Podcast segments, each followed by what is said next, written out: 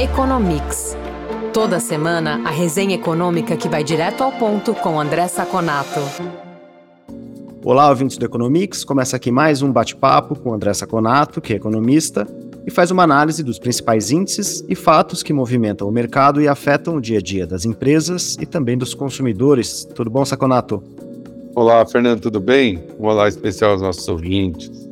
Saconato começando com uma notícia que ganhou bastante atenção essa semana, com a visita do presidente Lula à Argentina. Ele se encontrou com Alberto Fernandes, presidente da Argentina, e um dos assuntos foi a criação de uma moeda comum para os países do Mercosul. Seria alguma coisa próxima do euro? Dá para comparar?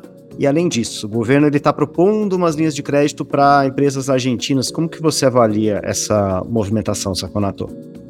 Olha, Fernando, é, esse foi o assunto da semana né, na, na, nos noticiários econômicos.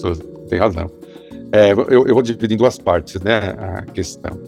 A primeira, como você citou muito bem, a gente tem o exemplo do euro, diz respeito à viabilidade dessa moeda. É, o euro demorou duas décadas de ajustes para que ele fosse implementado. Não foi uma coisa que aconteceu da noite para o dia. Por quê? Para os nossos ouvintes entenderem. Eu vou dar um exemplo. A Argentina tem um déficit muito grande. Num ano, ela gasta muito mais do que ela arrecada. E aí você tem várias formas de financiar esse déficit. Com dívida é, ou emitindo dinheiro. Imagina que ela tenha que emitir, fazer com que essa, esse déficit seja coberto no ano. Ela vai emitir o quê? A moeda comum, obviamente. Se ela emitir a moeda comum, ela exporta inflação para o Brasil. Então, qual é um dos principais entraves a uniões monetárias? Déficits diferentes. Então, o que tem que fazer? Você tem que dar muito tempo para que os déficits das economias incluídas nessa moeda seja, se homogeneizem. Né? Então não dá para fazer da noite para o dia. Não vai acontecer da noite para o dia. O máximo que vai ter é um fundo brasileiro de pesos no Brasil um fundo de reais na Argentina e as trocas uh, podem ser feitas trocas sem dólar, né? o que o dólar já faz muito bem, não é tão é, útil. O segundo ponto dessa primeira parte é se o Brasil tiver que fazer algum esforço de união aduaneira, não é com a Argentina, não é com o Mercosul, infelizmente, vamos ser diretos. O mundo está vivendo claramente uma grande dissociação em dois grandes blocos: ocidental, liderado pelos Estados Unidos, e oriental, liderado pela China a China vai ser excluída de vários processos da cadeia global de produção e os Estados Unidos precisa de alguém para entrar no lugar. Seria essa hora que a gente tem que entrar exportando é, os produtos que a gente consiga, consiga fazer. Então, se eu tiver que fazer algum esforço adicional de integração, eu teria que fazer com os Estados Unidos. A Argentina hoje é só 4% da nossa cota de exportações. Em relação à linha de crédito, é natural ocorrer isso ocorra. Por exemplo, quando a França vende Airbus para outros países, o governo francês financia a compra. Por exemplo, se a Gol for comprar, ela financia a Gol para comprar eh, aviões da empresa eh, francesa. O problema não é a operação, o problema é que a operação em si tem que ser lucrativa para o país e para a empresa do país. Não pode ter caráter político. Então, se eu escolho a Argentina para fazer esse tipo de financiamento, parece que vai ter caráter político. E aí, nesse caso, tanto sofre prejuízo o país, como sofre prejuízo os contribuintes. É nisso que nós temos que focar. Então, em suma, é tudo pode ser feito, tudo pode valer a pena, desde que não seja só político e seja efetivamente técnico. Saiu agora o primeiro índice nacional de preços ao consumidor do ano, IPCA 15, que subiu 0,55% em janeiro, nos últimos 12 meses, esse índice é de 5,87%. Olhando as categorias e o índice em perspectiva, Saconato, o que, que chama atenção? Olha, Fernando, a primeira coisa que chama atenção é o fato de que janeiro de 2023 ter sido muito próximo do que vem em janeiro de 22. Janeiro de 22 era 58, janeiro de 23 era 55. Isso fez com, como você falou, os 12 meses não baixassem significativamente, mantivesse aí 5,87, que é acima da meta e acima da banda. Então, olha, isso já mostra uma preocupação para o índice cheio. Na abertura do índice, alimentos e bebidas e vestuário continuam altos, todo é, é, beirando aí os meio por cento, que anualizado dá mais de 6. Alimentos 0,55, vestuário 0,42. Vestuário até uma notícia boa, que vinha vindo acima de 1, veio 0,42, mas ainda muito alto. E pior, alimentação fora do domicílio dentro de alimentos deu 0,39. E no domicílio, que atinge as pessoas mais pobres, 0,61. Então, esses dados mostram que o núcleo duro, o índice ainda continua preocupante. Mesmo com habitação e transportes, que vieram no mês 0,17, vindo muito baixo, por conta de queda de energia elétrica e queda nos combustíveis. Né? Então, mesmo eles vindo muito baixo, não foi suficiente para tirar, para trazer o índice no índice da meta mensal, né? Seria algo em torno de 0,3% é, para que a meta seja atingida no ano. Tivemos um efeito exógeno de comunicação ruim, subiu 2,36 é, no mês, principalmente por TV e internet, que subiram 12, os contratos venceram, tem as, as revisões contratuais. Né? De qualquer forma, fazendo um resumo, a ideia é que a inflação no núcleo duro ainda persiste, vestuário e alimentos ainda estão muito altos e está muito longe da gente trazer inflação para a meta ainda.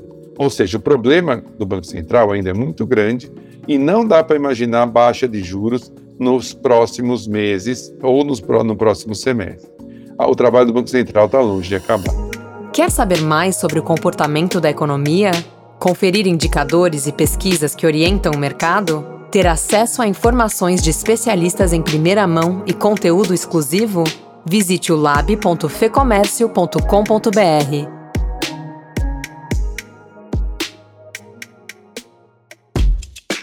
Saconato saiu o resultado do PIB dos Estados Unidos, crescimento foi de 2,1% em 2022, e se a gente olhar para o quarto trimestre do ano passado, 2,9%. É um dado que ainda vai passar por revisão, o dado mais preciso chega uh, em fevereiro, mas mostra um crescimento significativo. O que, que motivou esse crescimento? Como que você vê esse resultado, Saconato? Olha, Fernando, essa é uma análise interessante para fazer, porque o número cheio parece um número muito bom. 2,9 no, no, quarto trimestre, depois um aumento de 3,2 no terceiro trimestre, e depois de ter dois números negativos no primeiro e segundo uh, trimestre, tiveram até geraram algum medo de recessão, né? Recessão técnica aconteceu, mas geraram medo de uma recessão mais duradoura. O número em si é bom, né? Então tivemos 2,1, como você falou, em 2022, depois de 5,9 em 2021. Né? É, isso poderia preocupar o Banco Central, falar, fazer que o Banco Central tivesse que aumentar mais os juros? Sim. Mas, se eu abro o número, eu percebo que ele mostra mais que a economia está é, desacelerando do que uma força da economia americana. Primeiro ponto, aumento de estoque. Grande parte desse, desse aumento veio por aumento de estoque. Aumento de estoque acontece por, em dois motivos. Ou porque eu imagino que a economia vai crescer muito depois, e eu estou é, gerando estoques para é, conseguir dar conta né, desse aumento da economia, que não parece ser o caso. Ou porque eu errei no trimestre anterior produzi demais e tive que guardar estoque. Esse parece ser uma explicação maior. Esse acúmulo de estoque parece ser um erro para cima da produção, o que deve gerar uma produção menor da agora em diante. Gastos do governo cresceram também, principalmente não defesa, gastos correntes, ajudou demais o índice. Mas eu tive queda de importações, ou seja, importações elas vão bem quando a renda vai bem como ela teve queda, provavelmente é, eu tive um, um menor poder de compra do americano. Eu tive sim um aumento dos gastos consumidores, mas principalmente em serviços, e dentro de serviços, healthcare. Né? Quer dizer, que não é exatamente um bem que eu gosto de, que eu compro porque a economia está bombando. Né? É, dentro dos bens, é, veículos começou a segurar, mas também não deve se manter é, nos próximos meses. Né? Então, se eu olho todos esses números, eu vejo que esse é um número que, apesar de alto, mostra mais que a economia vem desacelerando e deve continuar esse processo é, no longo do tempo do que um, uma economia muito forte. E o índice de preços de gastos do consumidor mostrou isso daí, né? Reafirmou isso daí. 0,1% em dezembro e 5% no ano. Resumindo, esse é mais um dado que deve fazer com que o Fed diminua o ritmo da taxa de crescimento dos juros nos Estados Unidos. O mercado já projeta mais um aumento só de 0,25 e a manutenção depois desse aumento. Esse número foi bom para o Fed, que mostra mais um pouso tranquilo do que um pouso forçado. Pois é, mais um número para essa equação é o índice de preços de gastos com consumo, que aumentou 0,1%, dado agora de dezembro, e 5% em 12 meses. É um dado do Departamento do Comércio. Dá para relacionar com esse resultado do PIB, Saconato? Sem dúvida, Fernando. Veja que essa, a inflação, não esse índice de preços dos gastos do consumidor, mas a inflação oficial, né, o CPI, chegou a bater 10, quase 11% no meio do ano. E nós estamos falando do, índice de, do custo né, de consumir para o consumidor no ano de 5%, que é muito baixo, deve continuar caindo, vem caindo gradativamente. Ainda mais com data de dezembro, 0,1, praticamente estabilidade de preços. Então eu reforço toda aquela tese que eu fiz no, no, no item anterior. É, há uma percepção muito clara de desaceleração do consumo. Já veio né, no, no, no imobiliário, já vinha vendo no crédito e agora no consumo em si.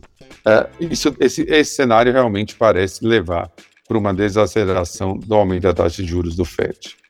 Saconato, a gente falou sobre noticiário internacional no primeiro bloco. Eu trago aqui outro assunto que repercutiu bastante.